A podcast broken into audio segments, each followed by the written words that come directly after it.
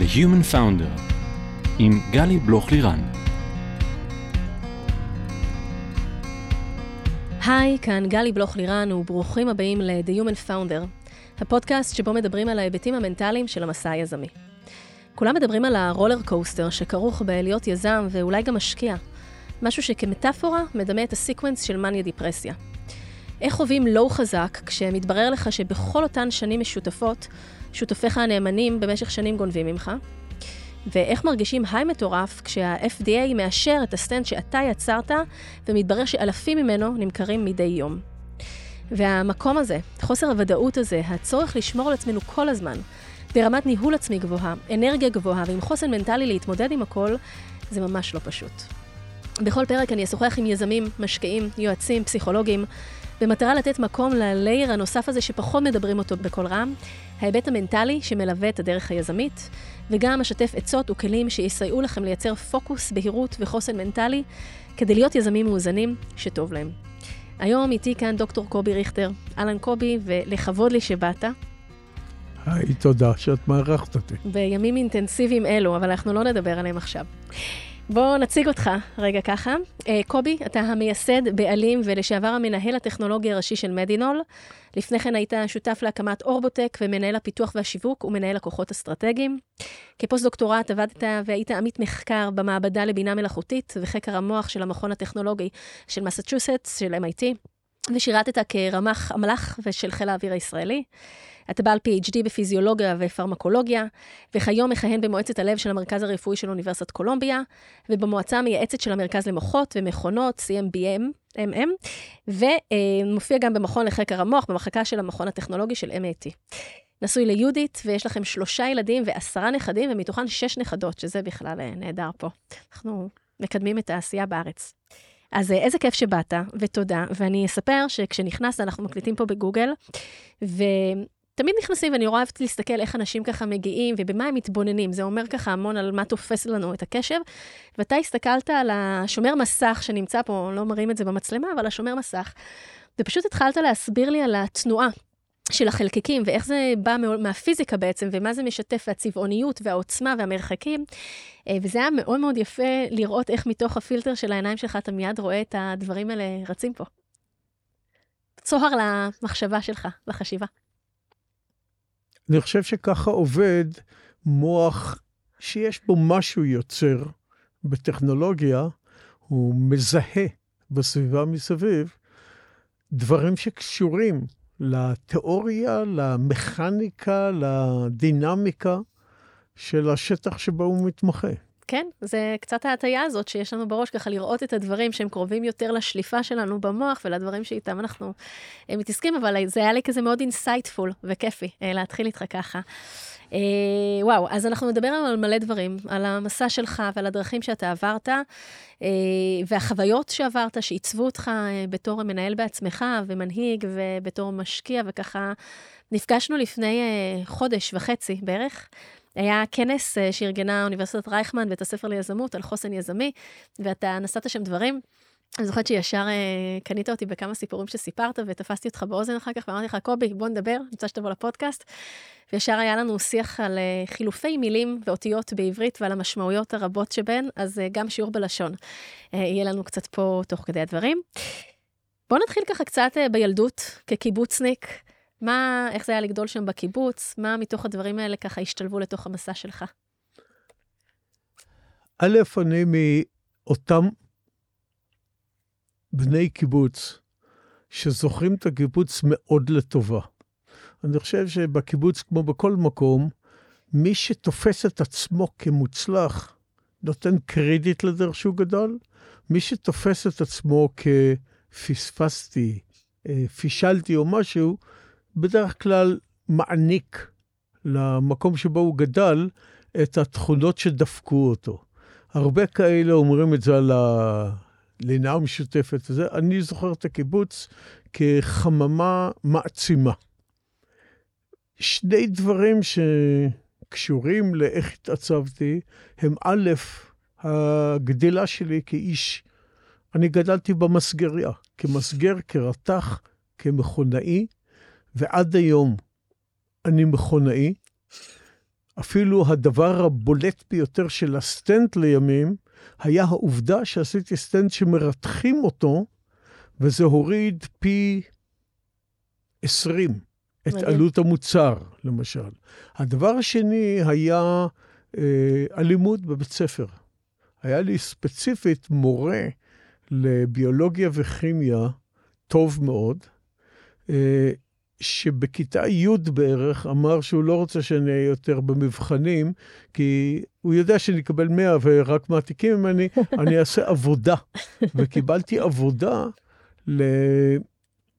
לקחת אה, רקב של קליפות תפוזים ולבודד ממנו בקטריות, ולהתחיל להחליא אותם עד שאני אגיע לזנים טהורים, ומזה להסיק אחורה מה היה הגנוטיפ של הבקטריות שהיו שם. התחלתי לגדל מאות צלחות פטרי, ופתאום מצאתי פטריה שהורגת אותם, והפכתי את העבודה לזה. וכשגמרתי את העבודה, הוא אמר לי, כן, אבל לא אמרתי לי מה הפטריה. אז אמרתי לו, מעניין, מעניין העיקרון. אז הוא אמר לי, כן מעניין. אז אמרתי, לא מעניין. אז הוא אמר, אז לא תקבל ציון. אז אמרתי, אז כן מעניין. והלכתי לספר וזיהיתי את הפטריה, וכשראיתי שקוראים לה פנציליום, הבנתי למה הוא שלח אותי, לא אני הראשון שמצא את הדבר הזה, שהפטריה פנציליום מפרישה חומר שהורג בקטריות. אה, אבל הדבר הזה, עבודת המחקר הזאת והדרך שבה למדתי, יצרה אצלי את התשוקה למדעי החיים, וזה מה שהביא אותי למקום שאני נמצא בו היום. איזה סיפורים אה, אנקדוטליים ויפים ככה, שאפשר להסתכל עליהם רגע ברובד של העובדות, באמת מה שקרה ככה ואיך שתיארת מצד אחד, ומצד שני, בעוד רובד, לראות באמת את החיבורים, איך, כמו שתיארת, זה שהייתי רתח אז ונגעתי בידיים ואני מכונאי ואני מתעסק באמת בדברים, אחר כך גם כשאני ממציא מדיקל דיווייס אני יודע להתעסק בדברים האלה. וגם הלימוד, לא משנה רגע אם זה פנציליום, אם זה פטרי, אם הוא רצה A ויצא B, גם התשוקה שלך בתוך זה, אבל גם היצר מחקר, יצר בדיקה, אז זה שאתה ככה לא מקבל את הדברים בדיוק כהווייתם, אתה רוצה בצו, באופן שאתה מסתכל, כשהוא בא להגיד לך זה לא זה, אתה מתווכח איתו על זה. זאת אומרת, ה-DNA הזה שכבר אז רואים ככה את הניצוצות שלו ואת היסודות שלו, שאחר כך אנחנו לימים נראה איך זה מתחבר לעוד הרבה נקודות אחרות בחיים. הייתה איזו אנקדוטה שדיברנו עליה קודם, שכשהיית בגיל הנעורים, אז הפסיכולוג ברונו בטלהיים עשה איזשהו מחקר. והוא אמר לך שמה, אתה בעצם, שאלו אתכם מה תרצו להיות כשתהיו גדולים, ואתה אמרת, אני ארצה להיות טייס ומדען. ותספר ככה מה היה עם הדבר הזה, מהחוויה שלך. א', ברונו בטלהיים הגיע משום שהוא היה המדריך במאסטר של הפסיכולוגית של הקיבוץ, נחמה אדלמן. ועשה עלינו עבודת מחקר, כי עניין אותו האם החינוך הקיבוצי יכול להתאים לחינוך בפרברים של שיקגו, זה מה שעניין אותו. הוא הסיק את המסקנה בספרו ילדי החלום, שהחינוך הקיבוצי יש לו בעיה או חממה, הילדים לא חשופים לעולם החיצון, הם רואים אמת אחת בלבד, לא פלורליסטית, והדוגמה שלו הייתה הילד הזה. שאומר שהוא רוצה להיות טייס ומדען ולא מבין שזה שני דברים אחרים, זה אופי אחר, זה אנשים אחרים, וזה לא הולך יחד. אני מוכרח להגיד שאחרי שהייתי טייס קרב, וכשהייתי כבר פרופסור אורח ב-MIT, כתבתי מכתב לברונו בטלהיים. היה closure. לברונו בטלהיים, אבל הוא, הוא כבר היה אה, בסוף חייו ודימנטי, ככה שלא היה לי איזשהו closure אמיתי, זה רק אני פרקתי. בסדר, זה, זה closure חד צדדי, אבל אתה עשית איזושהי אה, סגירת אה, אה, מעגל שם. אה, בוא נלך קצת קדימה ככה, לשירות הצבאי. אתה מסיים בעצם את הלימודים, אתה מתגייס לצבא, לחיל האוויר. לא בדיוק. לא בדיוק, אז אני, תדייק. אני הייתי שחיין, הייתי אה, ספורטאי מצטיין והלכתי להיות מד"ס. ובשבוע הראשון שלי בטירונות, פתאום קוראים לי, טוראי ריכטר, טוראי ריכטר, גש למשרד הרס"ר, מה כבר עשיתי? במשרד הרס"ר נמצא אחי הבכור, ו... אה, אומר לי, הנה טופס התנדבות לקורס טייס, יאללה, תחתום. ואני אומר, למה? אז הוא אומר לי, כשתרצה ללמוד, אתה תוכל בקיץ להיות טייס ריסוס, וככה לממן את הלימודים. אמרתי לו, אוקיי. וחתמתי. הוא, אחרי שבע שנים, עזב את החיל, למד מתמטיקה בטכניון, בקיץ היה טייס ריסוס, ואותי הוא השאיר 25 שנה בחיל אוויר. 25 שנים בחיל אוויר. אז ככה תספר על ההתחלה, ידעת הרבה מלחמות, היית טייס קרב. תן לנו קצת ככה מהדברים שעיצבו וליוו אותך אה, לכל החיים למעשה. תראי, זה דווקא קטע שבעיניי פחות מעניין, משום שהכושר והמצוינות בלהרוס דברים, בעיניי פחות חשוב מהכושר וההצטיינות בלבנות דברים. מצד שני, היכולת דברים. להוביל לאורך כל כך הרבה שנים בתוך מערכת כזאת, ולהיות מוביל בה, והחוסן הזה שנבנה בך, ביכולת הזאת והמצוינות, יש בהם המון דברים שאנחנו יכולים לקחת איתנו אחר כך לעולם העסקי. יכול להיות. אני לא ראיתי את זה ככה עד, אה, עד הרגע שציינת אותו עכשיו. אה, אני הייתי טייס... מה, אתה, אתה באמת אומר שהעמידות, העמידות בעין, כן? של, אה, שככה צברת, ל, נכ... למדת ואימצת לתוכך תוך, במשך 25 שנים שהיית טייס בחיל אוויר ומפקד וכולי וכולי, זה משהו שמאוד מעצב את האופי ונותן ככה המון יכולות התמודדות אחר כך. אני לא בטוח. אתה לא בטוח? אני לא בטוח, אני לא זוכר בשום מקום חוויה של אתגר. אה, אני הייתי טייס טוב, אני נחשבתי למפקד טוב, הייתי מפקד אה, אמל"ח טוב, כי, כי יש לי ראש מספיק יצירתי, וכבר גמרתי אז, אה,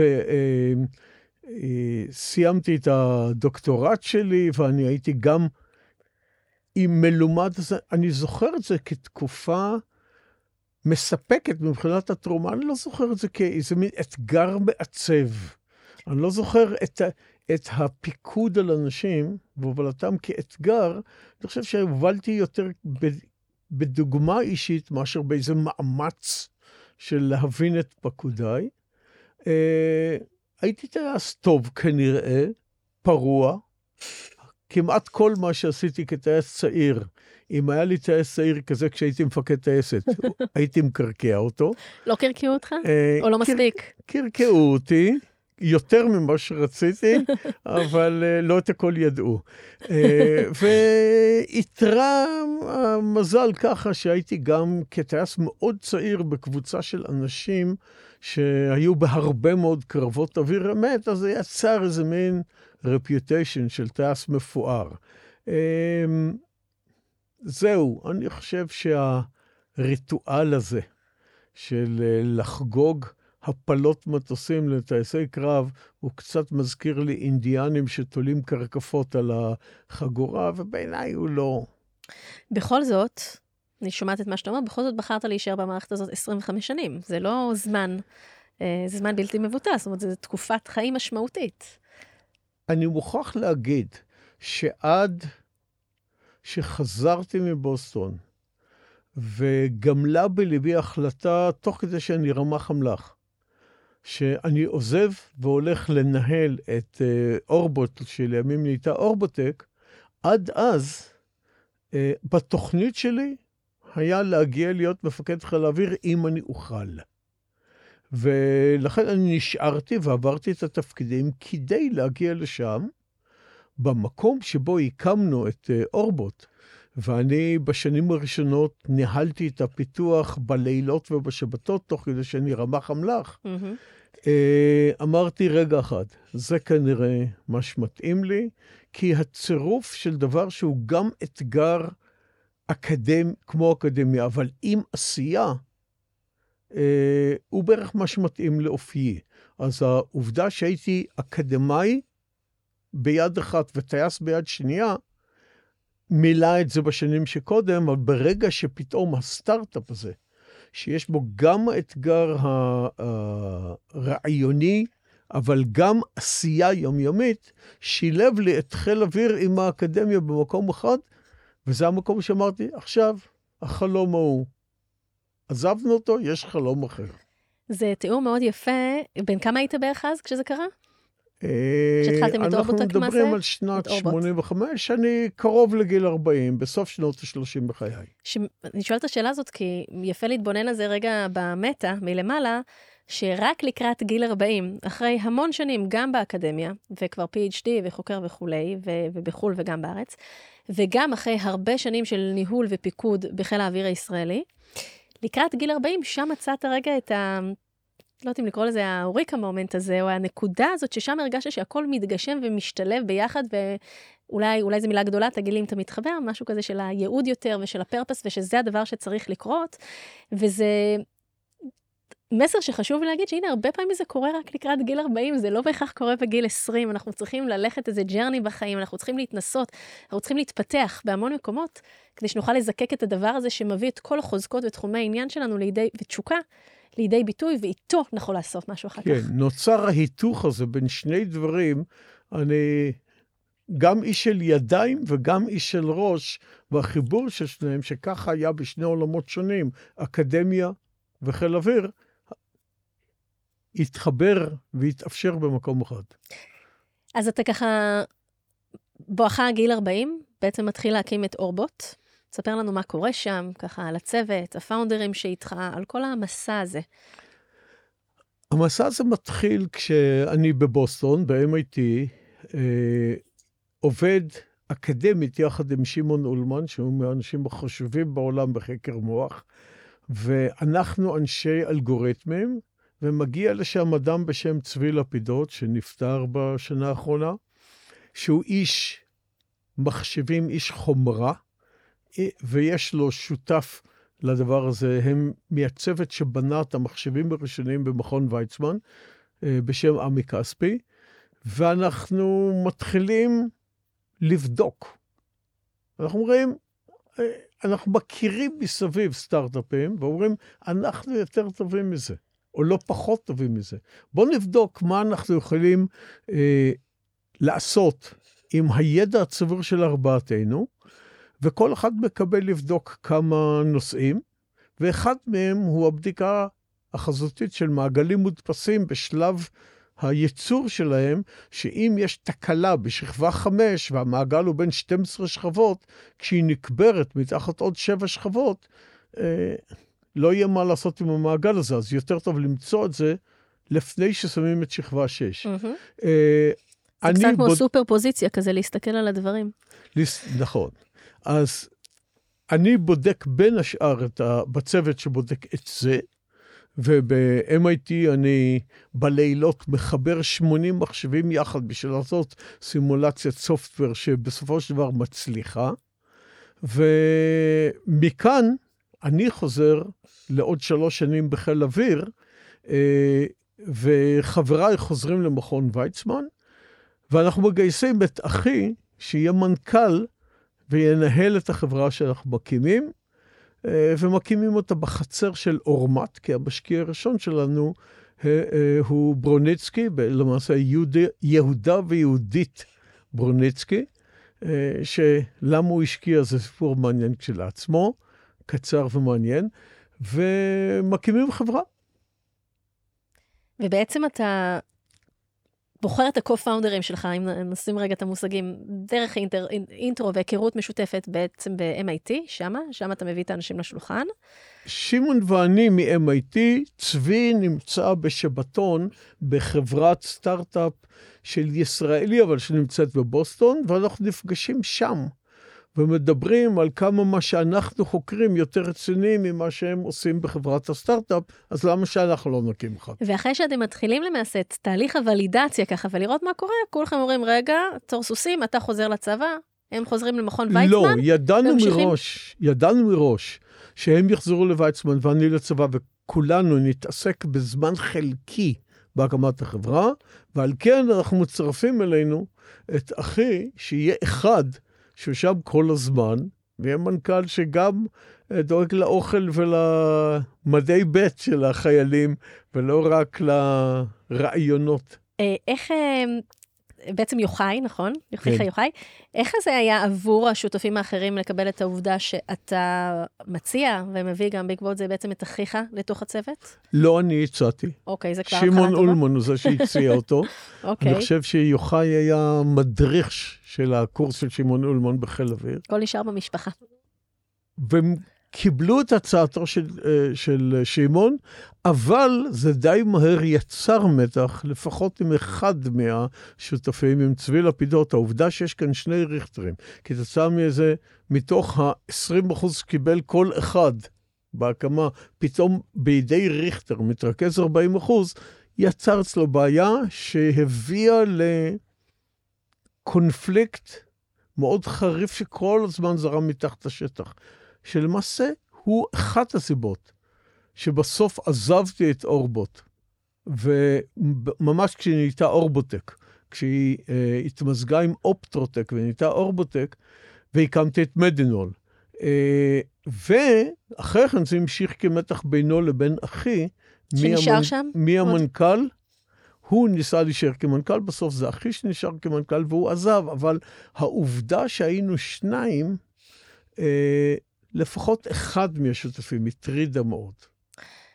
אני לא אוהבת, אה, אני מאוד נזהרת מהכללות, ותמיד לכל מקרה יש את הסייג למקרה וכולי וכולי, אבל כשאתה מסתכל רגע היום עם מעוף הציפור קצת, ומשנות ניסיונך הרבות בעסקים, ואתה מסתכל על מבנים כאלה של סטארט-אפים או חברות, אה, שיש בהם בני משפחה, בני זוג, אחים, או כל מיני קונסטלציות כאלה.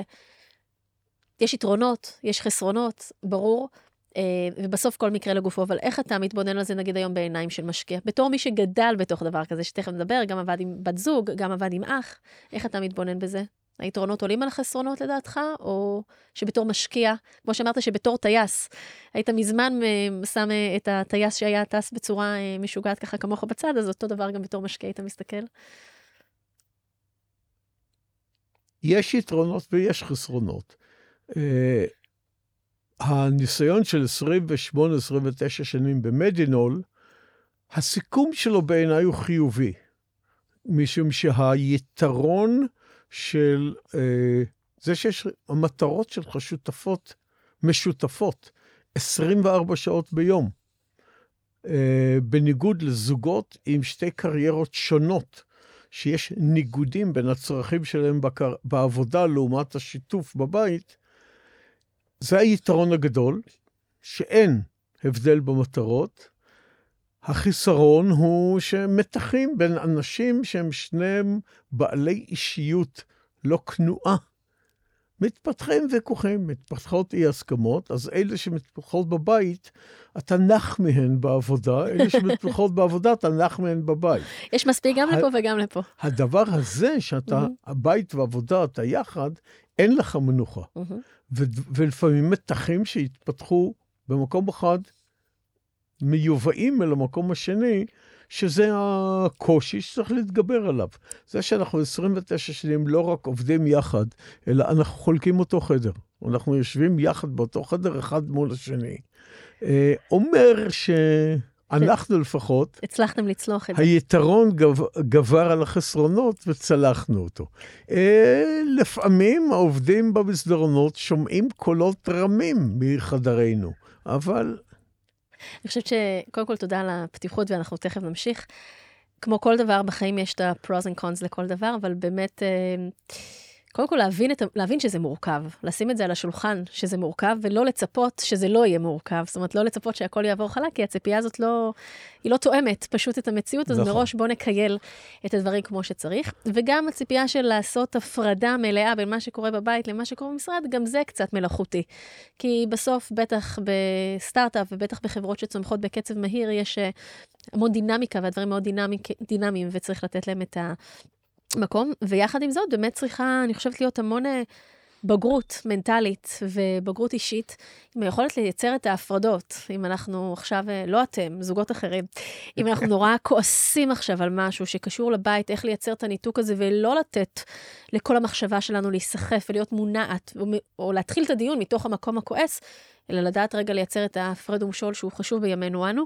אה, אנחנו פה בנקודות קטנות נכניס כל מיני דברים, אבל אה, באמת לייצר את ההפרדות האלה קצת. היום זה כנראה הפרד, הפרד וכשול, לא הפרד ומשול, כן. כן, כן, אז באמת... אה, באמת להכיר במורכבות הזו, וגם לתת לה מקום, וכל הזמן לדבר אותה.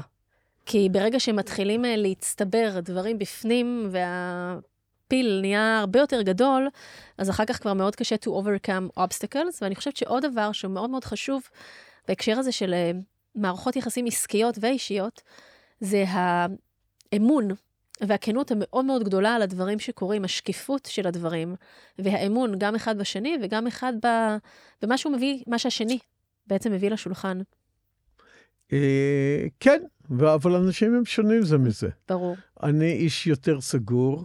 אה, יהודית, שהיא פסיכולוגית ארגונית, זה הדוקטורט שלה, היא גם כתבה אה, ספר ועשתה מחקרים על חברות פרטיות שרובן נקלעות לבעיות ומתפרקות בדור השלישי, כשזה מתרחב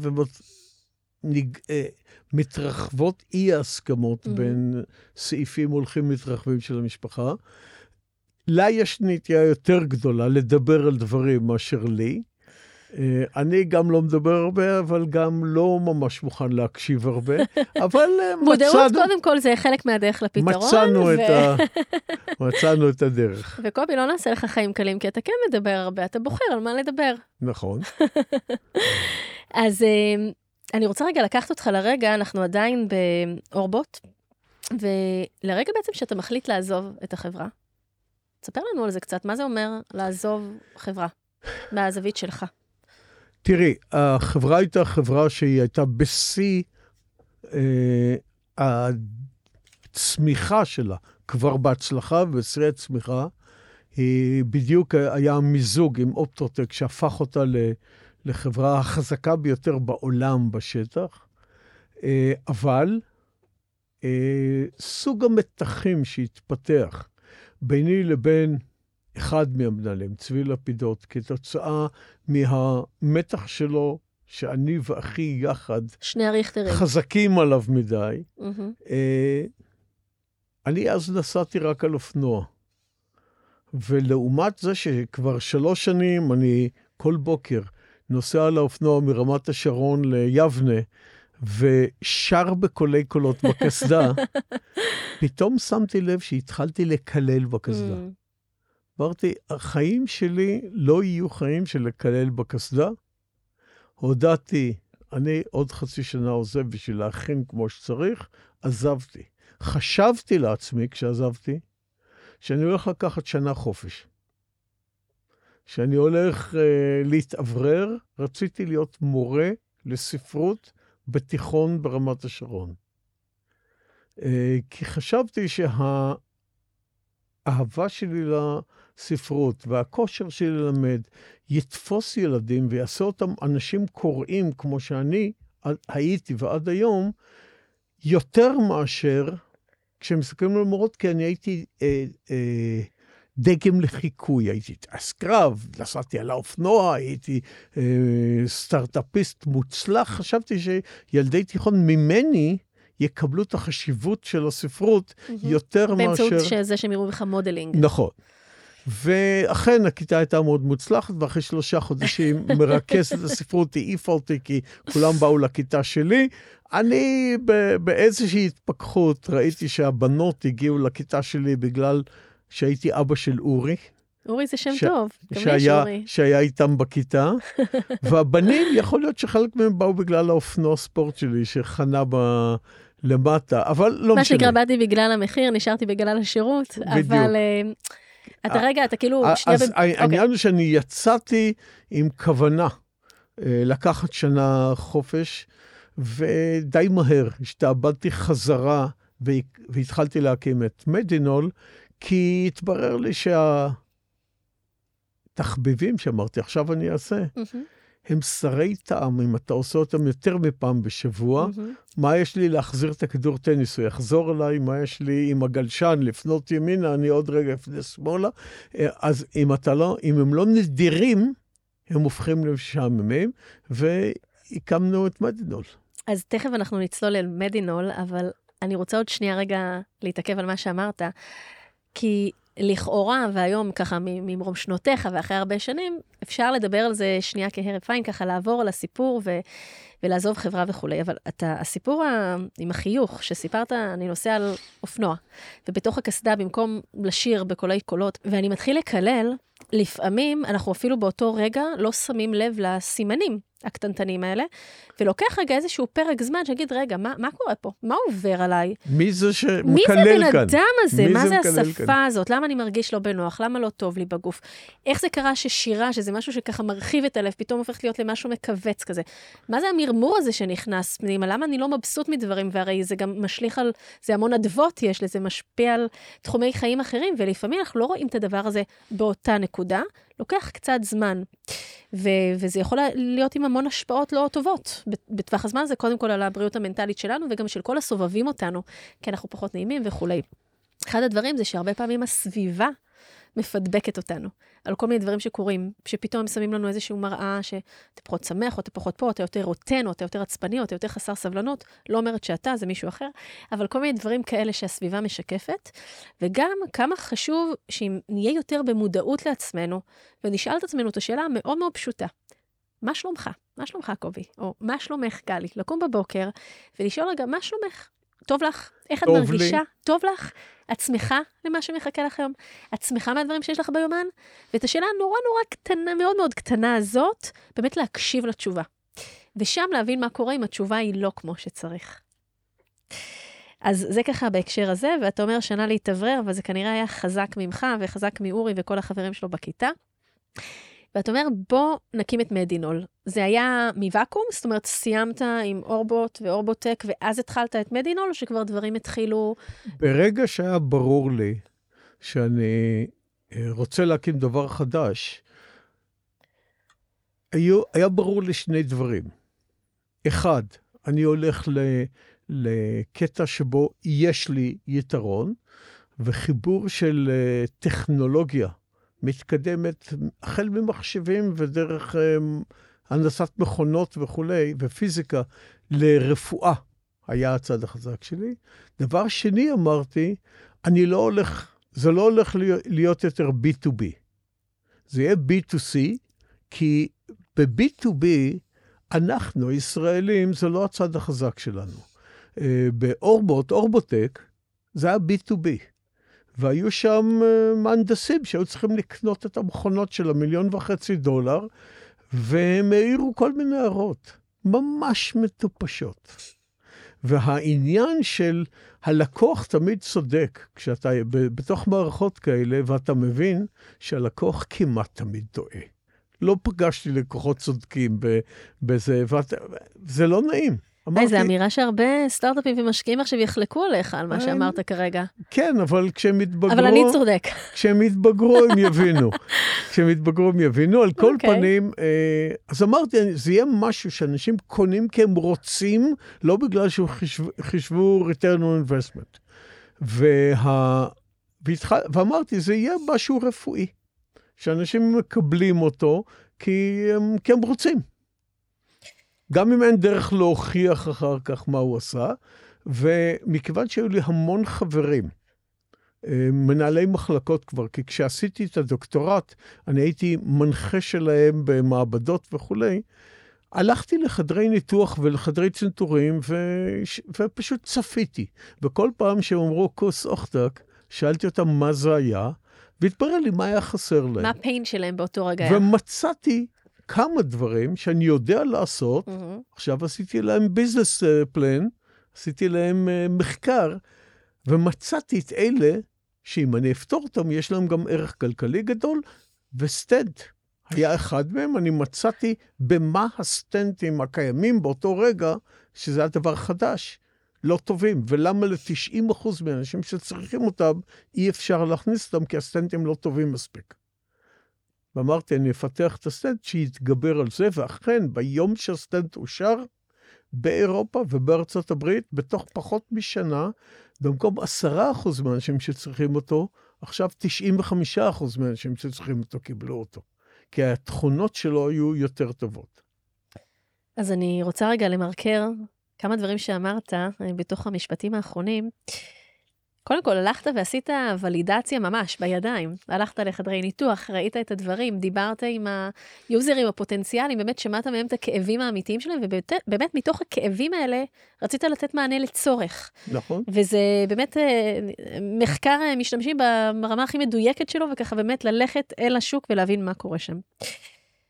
אני רוצה רגע לשאול, אה, מה, איך הייתה המחשבה של אני הולך להקים את זה עם יהודית, או יהודית הולכת להקים את זה איתי, או אנחנו הולכים לעשות את זה ביחד, איך זה התחיל בתוך הדבר הזה, ואחר כך אני אשאל עוד שאלה שקשורה רגע לסטנט עצמו ולחוסן, הרי שדיברנו עליו על הכמה זמן, אבל תכף.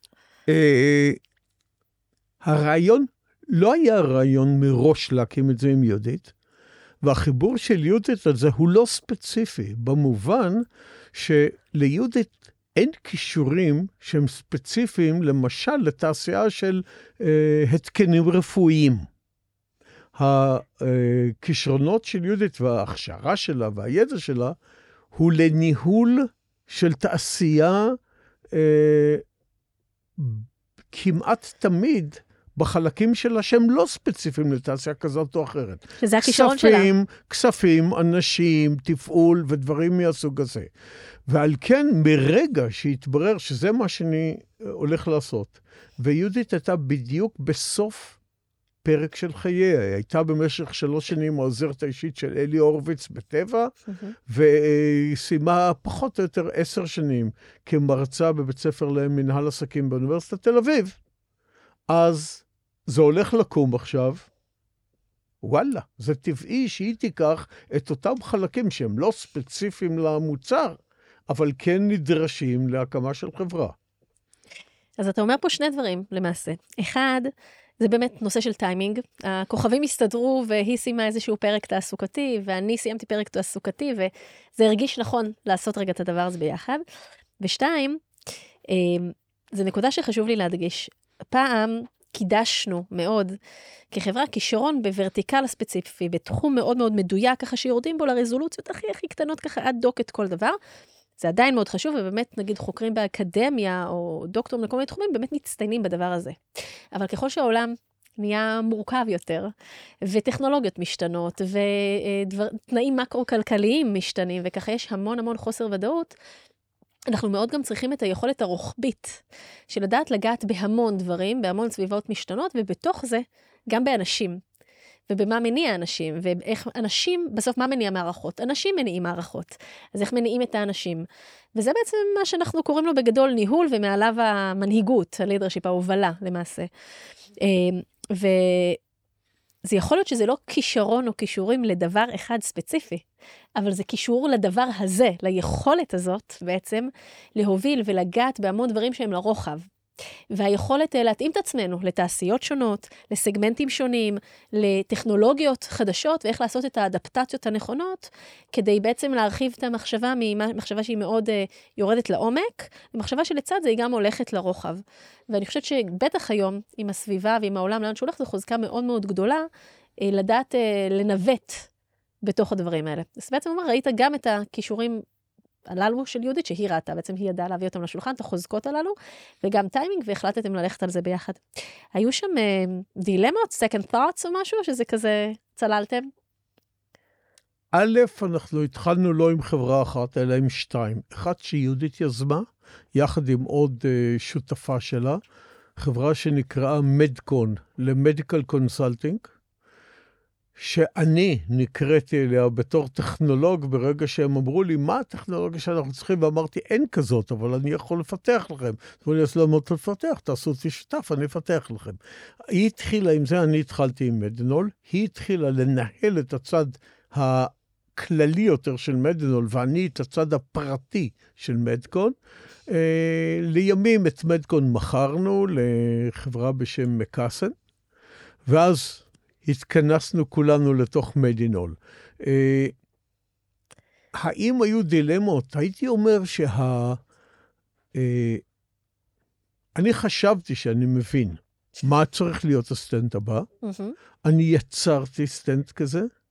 איתו הלכתי למי שהיה חלוץ בכל העולם של סטנטים. הוא היה איטלקי ממילאנו, ובאתי ונתתי לו את הסטנט ביד והתחלתי לתאר לו.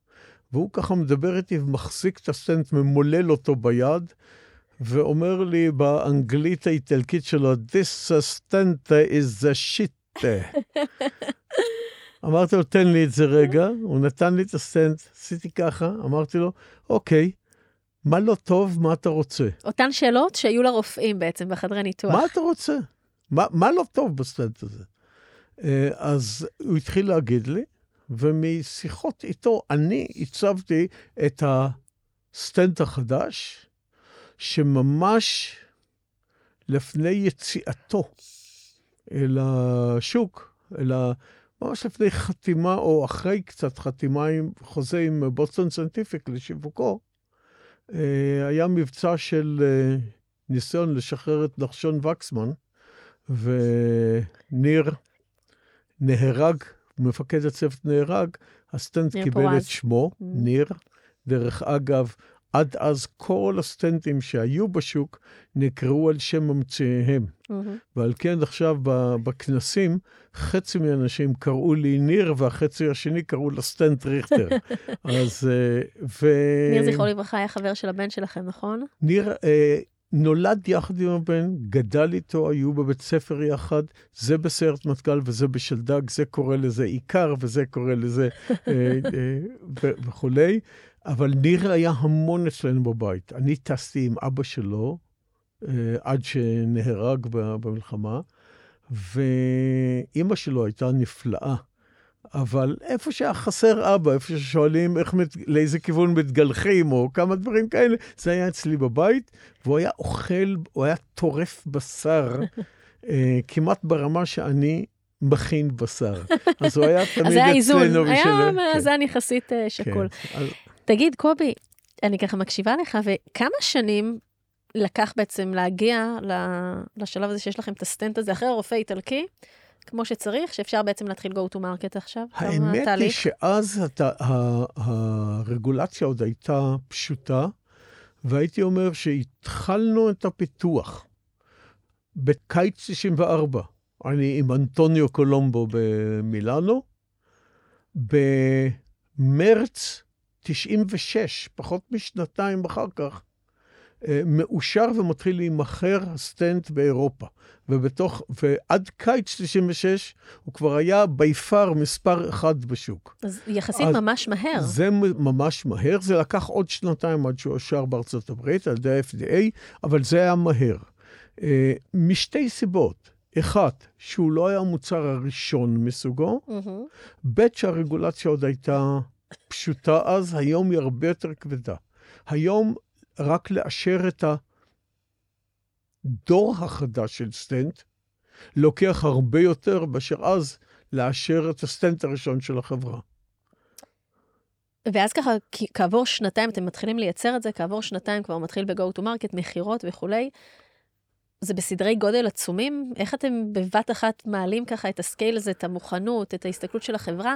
וגם בואו נזכר, אנחנו לא מדברים על שנת 2020, 2022 שנה פחות טובה בהקשר הזה, אבל אנחנו לא מדברים נגיד על 2018, 2019, 2020, שההייטק ככה בשיאו וגם מאוד מבושל כבר. אנחנו מדברים על תחילת ההייטק, זאת אומרת, זה היו התקופות שבכלל להתחיל את כל הדבר הזה שנקרא הייטק, ואתה בין היזמים הראשונים, ו... אין איזה manual נורא ברור של מה צריך לעשות, ואיך לעשות, אין, וקשרים. גם אין infrastructure כאן. כן, שתומכת שצריך... בכלל. אז איך, איך, איך infras... ניגשתם לזה? אין כאן infrastructure לרכיבים, אין כאן אפילו infrastructure לספקי מזון בארוחת צהריים. אה, לא בנוי. אה, המזל, ואני לא יודע להגיד שזה תכנון, זה מזל. מתוך אה, מאות הפטנטים שיש לי לסטנטים, שליש מהם הם לשיטות ייצור ולא לדיזיין של המוצר הסופי.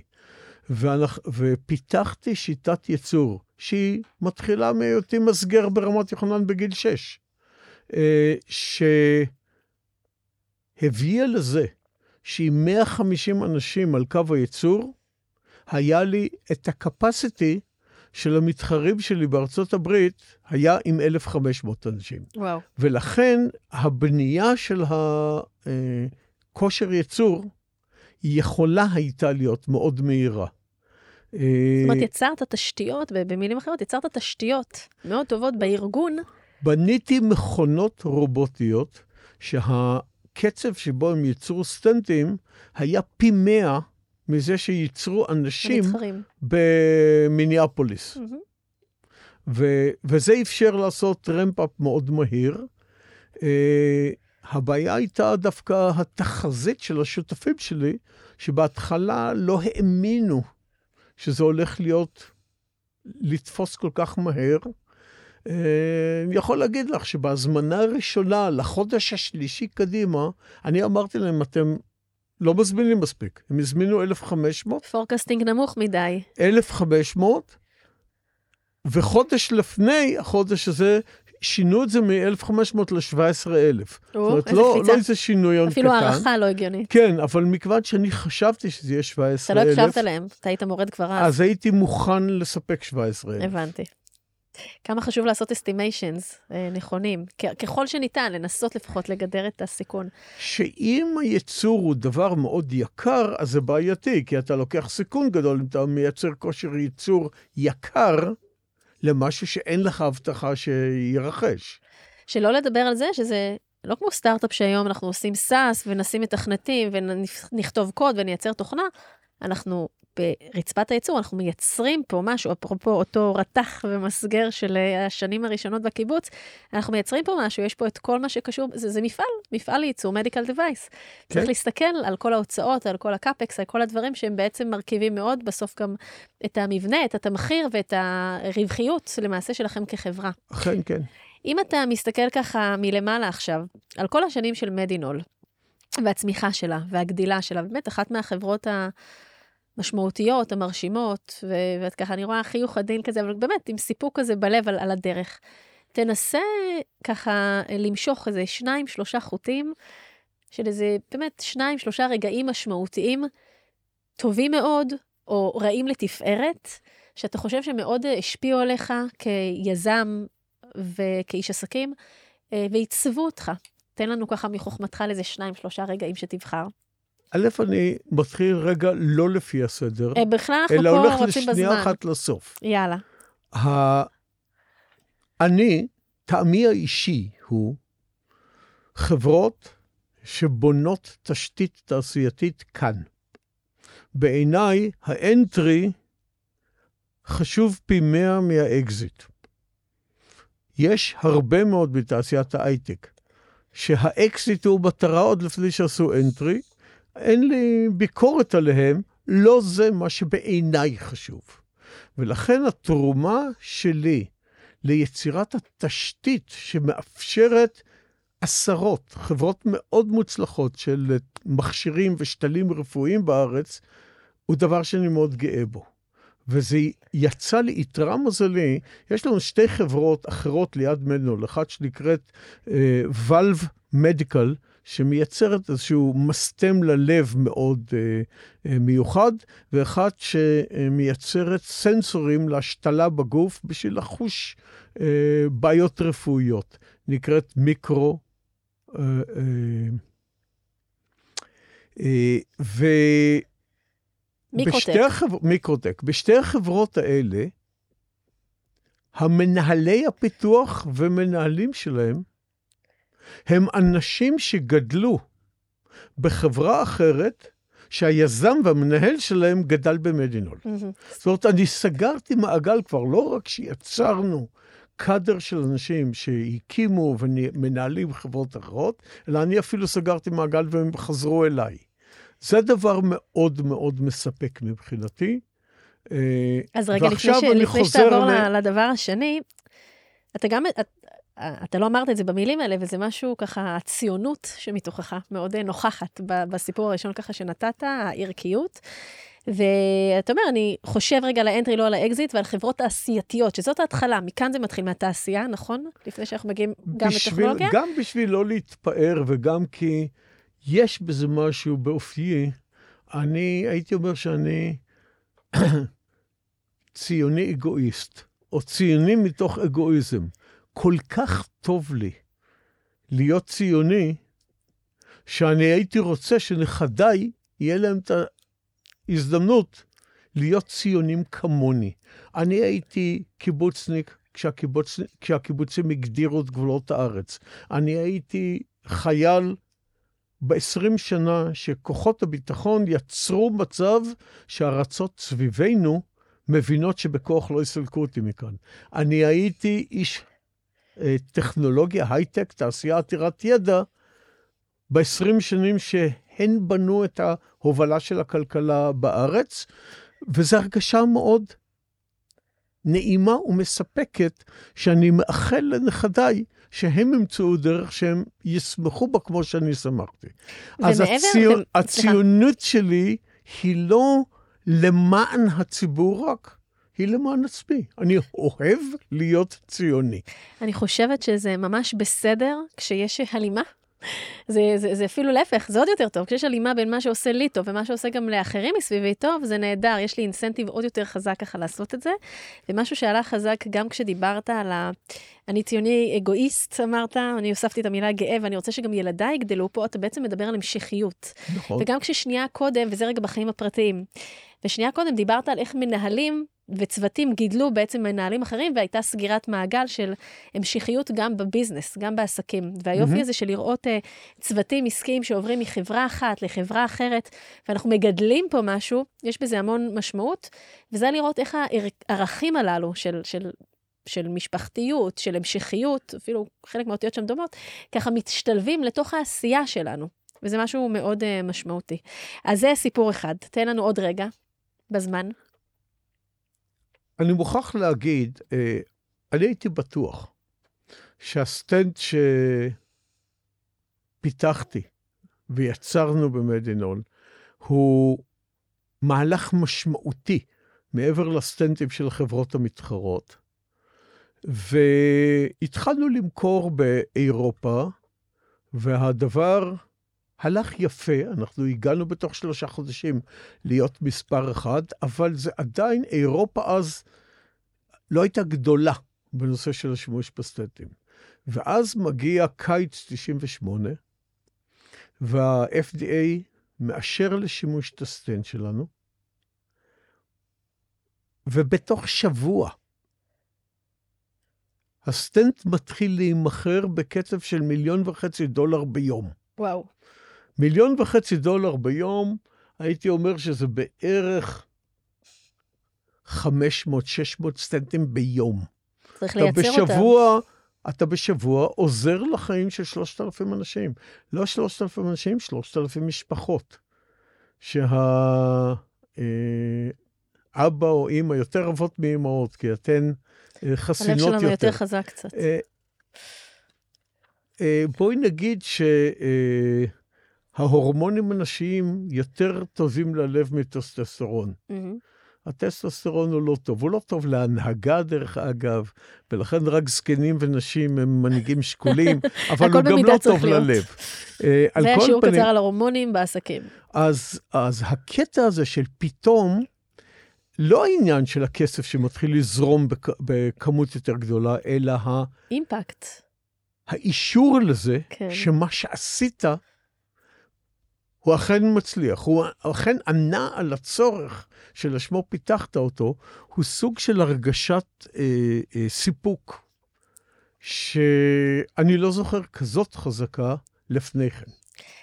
אתה מתאר פה למעשה את מה שאנחנו קוראים לו הרבה פעמים בסטארט-אפים, כשאנחנו רוצים להגיע ל product market fit, שה product מספיק טוב ומשלמים עליו את המחיר שאנחנו רוצים, ובאמת היוזרים מקבלים ממנו מענה. ופה, מעבר לזה שזה בצורה מטורפת ובמספרים, בגלל עצם ה-Device, שהוא Device שמשפיע על הפעילות הלבבית של אנשים, זה גם מציל חיים. האימפקט שם הוא הרבה יותר משמעותי. זאת אומרת, זה, זה לא רק ש... זה מאוד כך. אני, אה, שנים לפני כן, אני פתאום מסכם עסקה של בבת אחת חמש מכונות בדיקה עם IBM ב upstate ניו יורק, וזו עסקה של עשרה מיליון דולר. אף אחד לא דיבר איתי על המכונות האלה אחר כך. ב-25 שנה האחרונות אין מסיבה, מפגש, שלא מגיע אליי, לפחות אדם אחד אומר לי, הצלת את אבא שלי. אבא שלי אחרי יומיים חזר לשחק טניס. אבל, זאת אומרת, הדבר הזה שנוגע לאנשים ב...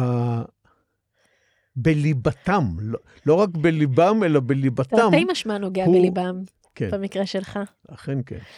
אה, אני חושבת שאני רגע ככה רואה גם את העיניים שלך, ולא לחלוכית ולא כלום, אבל זה באמת מרגש, וזה באמת אה, ייחודי.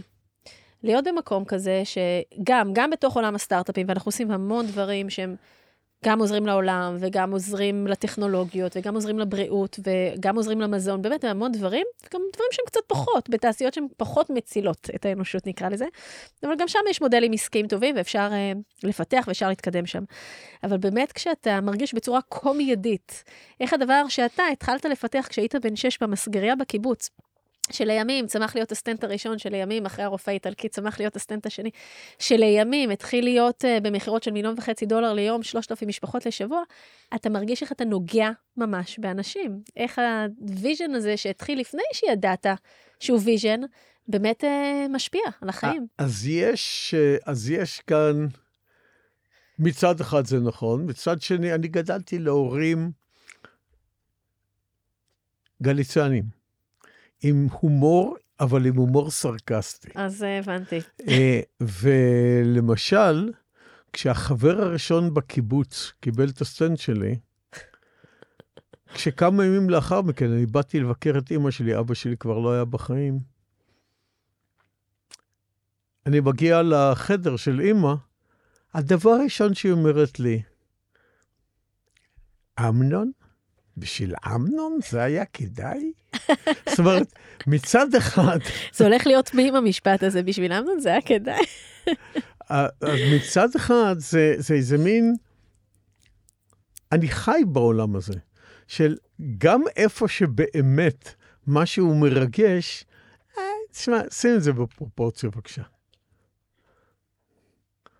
פרופורציות זה דבר חשוב, ובכל זאת, אני רגע אדגיש, לצד קצת אולי הנבוכות, לצד ההומור הסרקסטי, לצד כל מיני דברים. את מכוונת לשיאים, את מחפשת לא, אני לא שיא מחפשת. שלילי ושיא אני... זה, הפרופורציות הופכות את זה ליותר אמצע. אני, לא, אני חושבת שכל... כל מה שאנחנו עוברים בחיים, סל החוויות והדברים שאנחנו עוברים, עוזרים לנו לקבל המון פרופורציות ופרספקטיבות על המון דברים. Having said that, העובדה שאתה באמת יצרת, ולא אתה בלבד, עם יהודית ועם כל הצוות ועם כל המהנדסים וכל האנשים המדהימים שגידלתם שם לאורך דורות, עושה משהו, שיצרתם משהו שבאמת משפיע על איכות החיים של האנשים, על היכולת לחיות וכולי, ויש לה אימפקט מטורף. כבודה במקומה מונחת, ולצד הסרקזם, הציניות היהודית הישראלית... זה נותן סיפוק. זה בהחלט נותן סיפוק. סיפור שלישי, אנקדוטה שלישית שככה אתה לוקח מהדרך במדינול. כאן אני אקח דווקא את האנקדוטה שבעיקרה היא שלילית. אנחנו נכנסנו לשותפות מאוד מועילה ויעילה עם חברה בשם בוסטון סנטיפיק, שהייתה גדולה פי מאה מאיתנו, כך שאנחנו נפתח ונייצר סטנטים, והם יהיו אלה שימכרו אותם בשוק.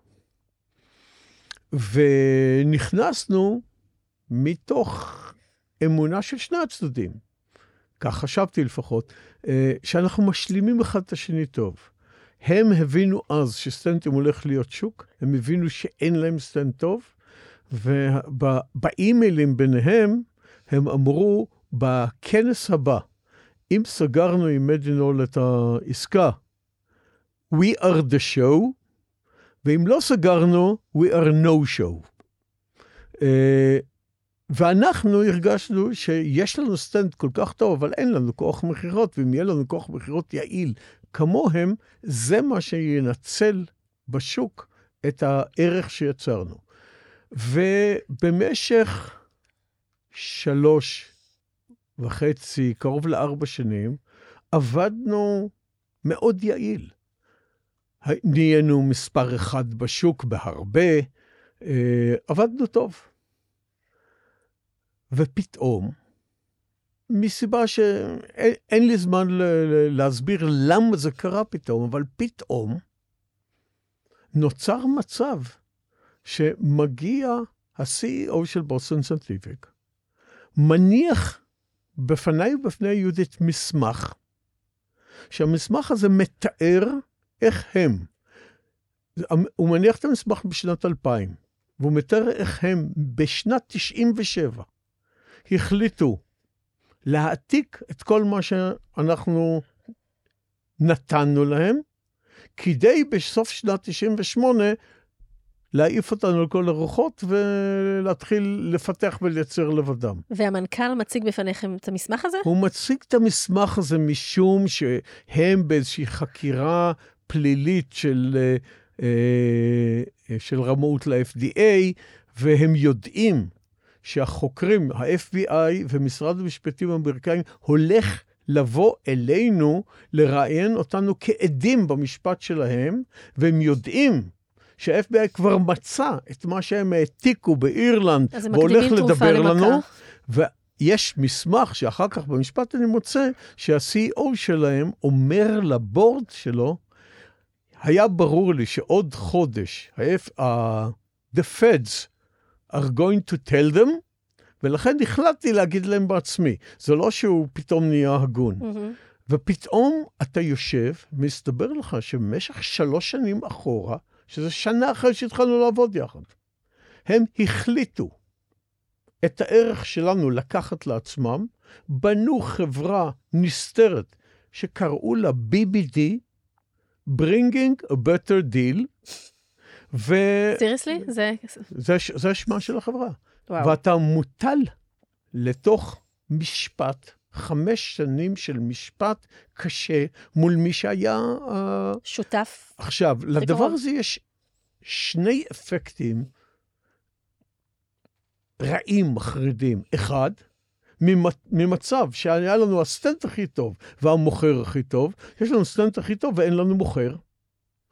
שניים, ממצב שבו אתה עובד מתוך אמון עם שותפים שלך, אתה מחפש אנשים מתוך אמון, פתאום אתה אומר, רגע אחד, אתה נהיה פרנואיד עסקי, אם את רוצה, אוקיי?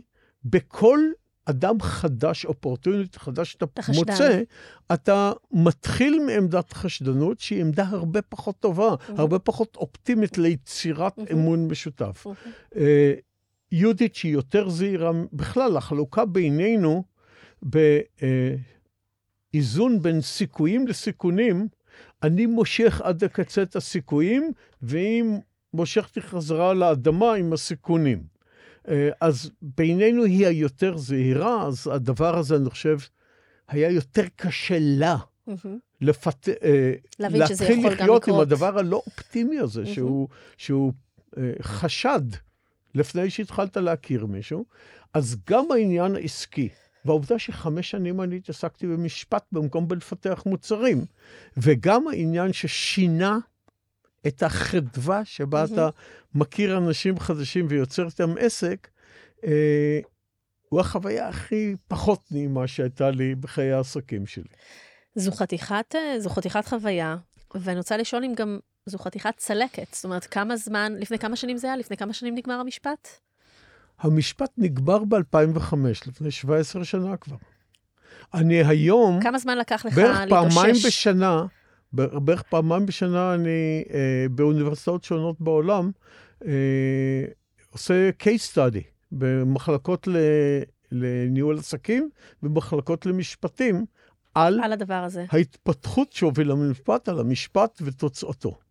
אני חושבת שיש פה כמה דברים. ראשית, אנחנו חושבים שכשאנחנו סטארט-אפים צעירים, אז הכל נורא קשה ואין לנו כסף, אנחנו לא מצליחים לגייס, ואיך נגיע ל product market fit, ואיך נתפתח וכולי וכולי.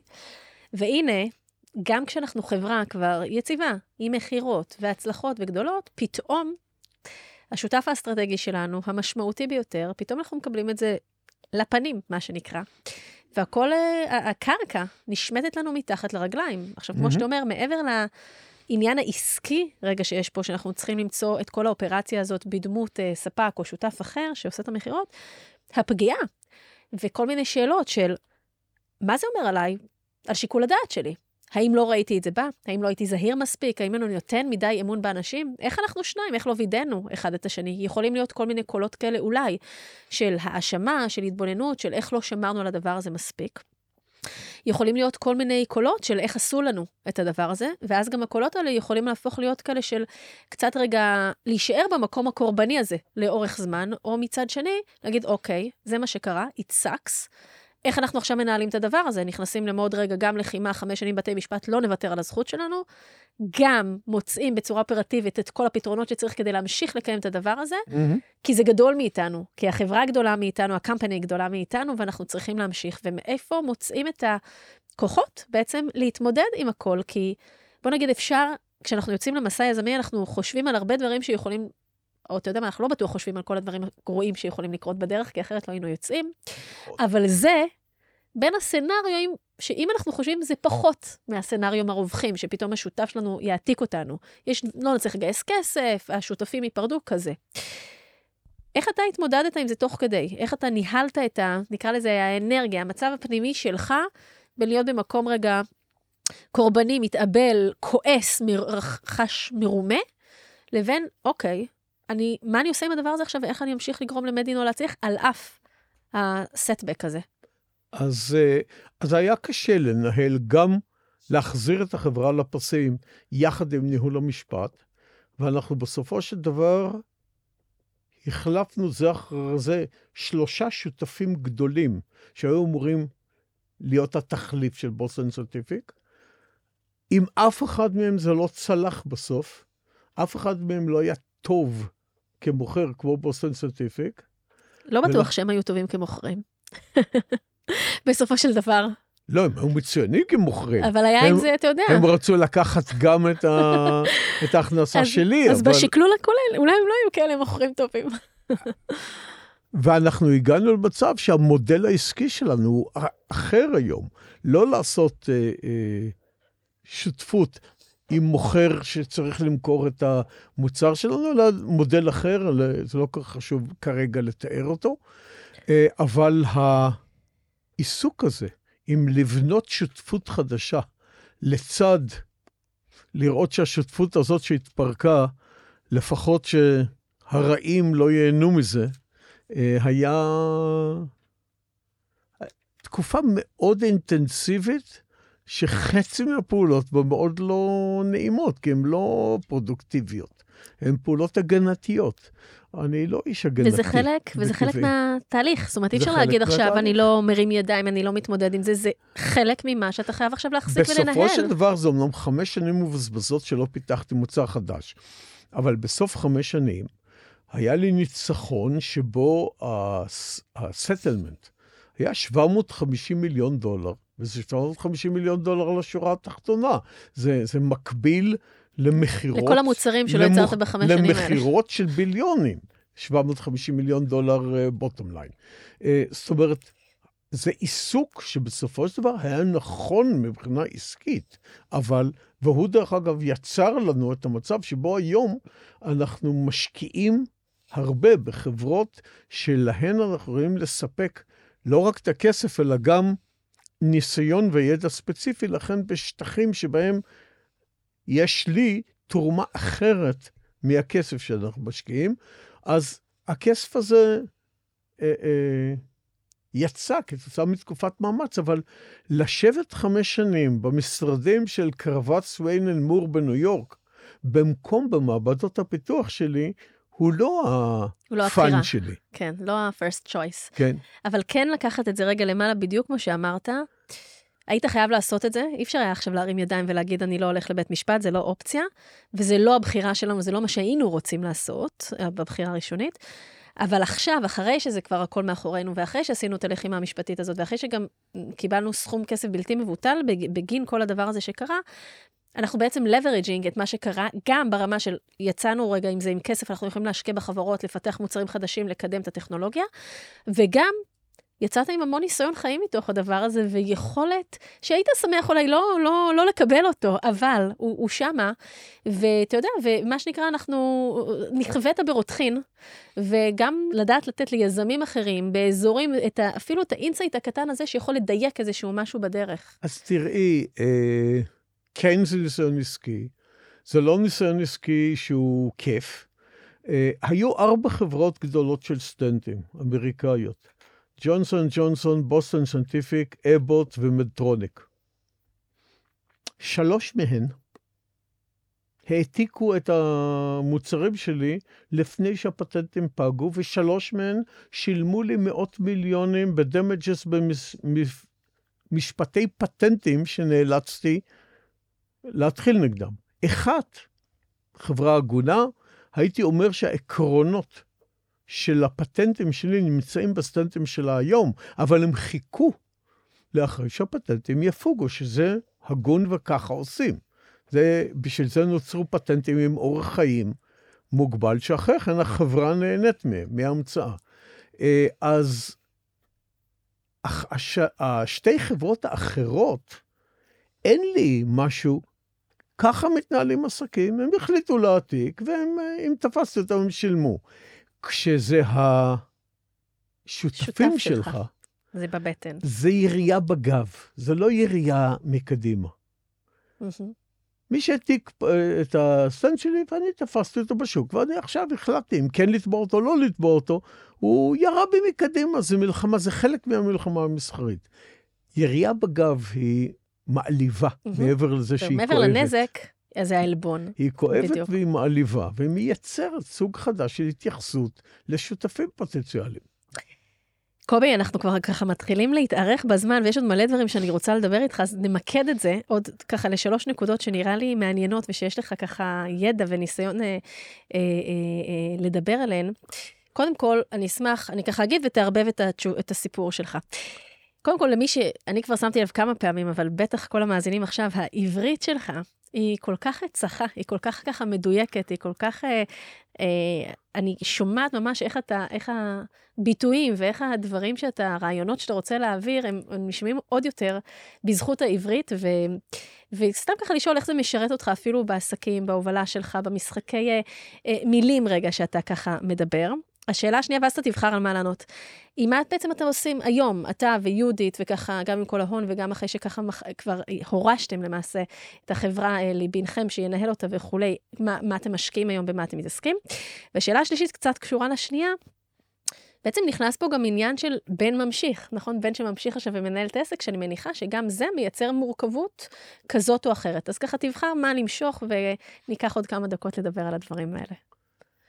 על הבן הממשיך, הוא מייצר איזושהי מורכבות, בעיקר משום, אני חושב, אם יש מורכבות, היא בנויה מזה שהוא דומה לי. הוא דומה לי, אבל פתאום החברה עכשיו מתנהלת כאילו עם, עם הצל שלי ובלי הצל של יהודית. Mm-hmm.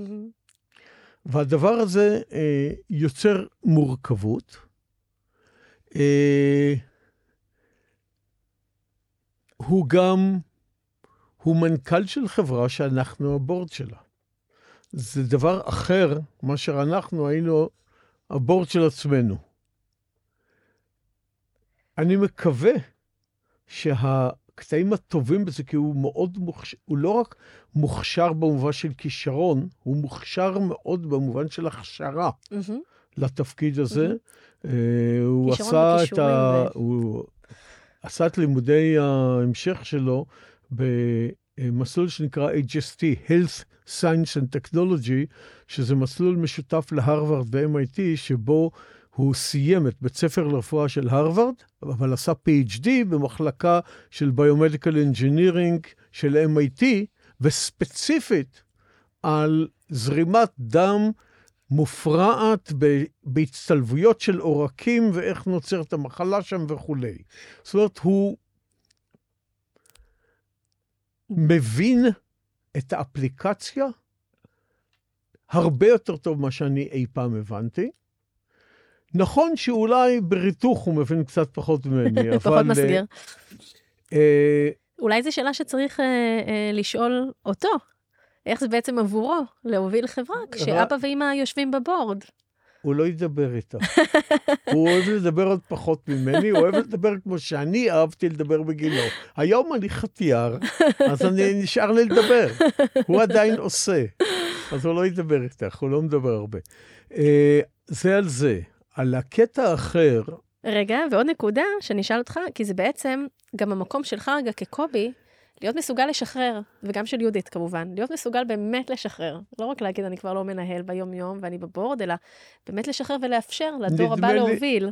נדמה לי שלי יותר קל לשחרר מאשר ליהודית. אני נהנה מאוד מהדברים האחרים שאני עושה, ואין לי צורך אה, להמשיך להיות מעורב. מה אתה עושה היום? מה אתם עושים היום? ככה, א', ב-250 אחוז מזמני, חשבתי שהוא יהיה פנוי. הוא לא. אנחנו משקיעים מהכסף שלנו בחברות במדעי החיים ובנושא של אנרגיה ירוקה וסביבה, כאלה שיש לנו תרומה בלעזור ל founders להוביל אותו ולהצמיח אותו, ולא רק בכסף שאנחנו משקיעים. Mm-hmm. ואני מתעסק בזה. יש כמה חברות שאני גם ב board שלהם וגם מאוד מאוד אקטיבי יחד עם ה founders בלעזור להם, להצעיד את זה קדימה. זה מאוד נעים. מאוד מספק. אין אדם מתקנא בתלמידיו ובבניו, אז אלה תלמידיי. אני נהנה מאוד מזה שהם מצליחים הצלחה יוצאת דופן. אז בזה יש יותר מ-100% מזמני. מעבר לזה, אני מקדיש יותר זמן להוביז. אני התחלתי... חזרנו לת... לגלישה ול... לציור. ציור, וואו. ו... ורכבה על סוסים. אני רוכב רכבה ספורטיבית. אני כל יום מתחיל בשבע וחצי בוקר שעה קפיצות במרכז הרכיבה שלי בכפר נטר, ו... ורק אחר כך מגיע לעבודה. אני מצייר. אה, יש אנשים שאוהבים את זה. אני לא אהיה אף פעם ואן גוך, בדיוק כמו שגם בהמצאה לא הייתי אף פעם איינשטיין. ואני נהנה מאוד מהפריסה הזאת של דברים אחרים. אנחנו קצת מטיילים יותר, ונהנים מהנכדים. תשמעי, יש לי נכדה בצבא. וואו. ו... ויש לי גם נכדה בת שלוש. הנכדה שבצבא הדגישה לי את ההבדל. אני גדלתי, לא היה מחשבים, לא היה טלוויזיה, לא היה פלסטיק. הצעצועים שלי היו מעץ. אה, והנכדה שלי גדלה לדור ששואל את גוגל, שואלת את uh, OpenAI, והמקום שבו האירוע הבודד שבו פתאום זה היכה בי, זה כששאלתי דווקא את האח שלה, מה בא קודם, הביצה או התרנגולת? והיא פתאום מתחילה לתקתק, ואני שואל אותה, בזה, ואני שואל אותה, מה את עושה? היא אומרת לי, סבא, הזמנתי מאי-ביי עכשיו ביצה ותרנגולת, נראה מה בא קודם. זאת אומרת, פרט את הפילוסופיה... של החשיבה בכלל. לגוגל. הפילוסופיה הופכת לגוגל. ש... אני לא יכול לשכוח את הדבר הזה, כי הוא כל כך מסמל משהו. אני, אני מזדהה עם כל מיני דוגמאות ככה ש, שאני חווה מהילדים, וזה גם פערי הדורות וגם החיוך שעולה מתוך הדבר הזה, כן. כי אתה גם מרגיש את האינטליגנציה נכון, שבתוך התשובות. נכון. שאתה מרגיש את האינטליגנציה, אפילו, לא אגיד חצופה, אבל כזאת השנונה שבתוך הדברים אה, עם התשובות. אה, לפני שנשים פסיק. מבחינת כן? הפלירטי בעברית, כן. אני כל חיי בפלירטי בעברית, אני נתתי לך דוגמה של uh, משהו שאני לא גאה בו, אבל לא יכולתי לעמוד בפניו כשכתבתי על הנושא... אנחנו נסיים טוב בלי פוליטיקה. אנחנו נסיים לא, טוב אני, בלי פוליטיקה. כן, אני קראתי לאצולה החרדית, אצולה בעין, אה, שלא יכולתי לעמוד בפני הדחף, אבל זה לא יפה. אבל אני יודע, השבוע פרסמתי פוסט שבו אמרתי שבשפה לפעמים יש חוכמה בדברים שגורים, ושלמשל, כשאנשים מגיעים ממקומות שונים, ובסוף מגיעים להסכמה, בעברית קוראים לזה, הגענו לעמק השווה. עמק השווה ולא פסגת השווה ולא מישור השווה, כי העמק תמיד נמוך יותר מפסגת השאיפות, מפסגת נקודת ההתחלה. אבל אמרתי, עכשיו, רבותיי, גם אם אתם uh, גנץ ולפיד וגם אם אתם uh, uh, יריב לוין וביבי, בשביל לדעת אם בעמק יש שווה, צריך לרד, להתחיל לרדת למטה מהפסגה בשביל לבדוק מה יש בעמק. אה, זה דוגמה של משחק עם עברית ועם רעיון, ואני כל הזמן שם. קובי, לפני שנשים פסיק, אז... פסיק או נקודה? אמנם לא אמרנו פסיק, זה פסיק, כן? פסיקים ממשיכים. אה, יש לי איזה פילוסופיה שלמה. אה, אבל לפני שנשים אותו, לא הגדרנו את המילה הזאת, לא, לא אמרנו את המילה הזאת חוסן, אבל אני חושבת, וגם דיברנו על זה אז כששוחחנו, כל מסע חייך וכל מה שתיארנו ככה בשעה וחצי האחרונות כמעט בפודקאסט הזה, מהילדות בקיבוץ והמסגריה, ועובר בצבא ובחיל האוויר ובלימודים, והחברה הראשונה והחברה השנייה וכל החברות שבאמצע, והשותפים והנכדים וכל ההתמודדויות ככה שאולי לא הזכרתי עכשיו את כולם, אבל נגענו בהם. מעידות על המון, אה, המון אה, חוסן ועל המון יכולת להחזיק, המון עמידות, המון אה, התמדה, המון הסתכלות ככה על המטרה קדימה וה grit הזה שכל הזמן ממשיכים ומשפרים את הסטנט ומתמודדים עם השותפים שעזבו ומתמודדים עם איך לייצר עוד, לתת מענה לעוד יוזרים שקונים אותו כל הזמן ובמקום 1,500 יחידות ל-17,000 יחידות וכל הזמן הרי יש challenges בדרך הזאת היזמית ואיך אנחנו כל הזמן באונסינג בק וחוזרים. ועם ה... בצבא קוראים לזה עם הרעל בעיניים, אבל באמת, איך אנחנו ממשיכים eyes on the ball ו- וממשיכים קדימה מתוך תחושת משמעות מאוד גדולה של ההמשכיות, של הציונות האגואיסטית שדיברת עליה, ובאמת של התחושה של לעשות טוב, ושכשהגענו לגיל 40, במקרה שלך, מצאנו את הדיוק הזה, ועכשיו אנחנו ככה ממשיכים אותו. אז אני חושבת שכל הסיפור שלך הוא סיפור מאוד מאוד יפה, והוא הוא לא, הוא לא נגמר, הוא רק ככה במה שעד היום סיפרנו. אה, של כל הנקודות האלה, חלקן בשיא יותר, חלקן בפחות, אבל אם, אם מחברים, רואים שם ככה את המגמה וגדילה, וכל כל הסיפור ככה שהיה מול אה, אה, השותפים מארצות הברית והמשפט וכולי. אז קודם כל אני רוצה להגיד תודה רבה על זה ששיתפת בפתיחות כזאת ובכנות ובחיוך, ואפילו עם ככה...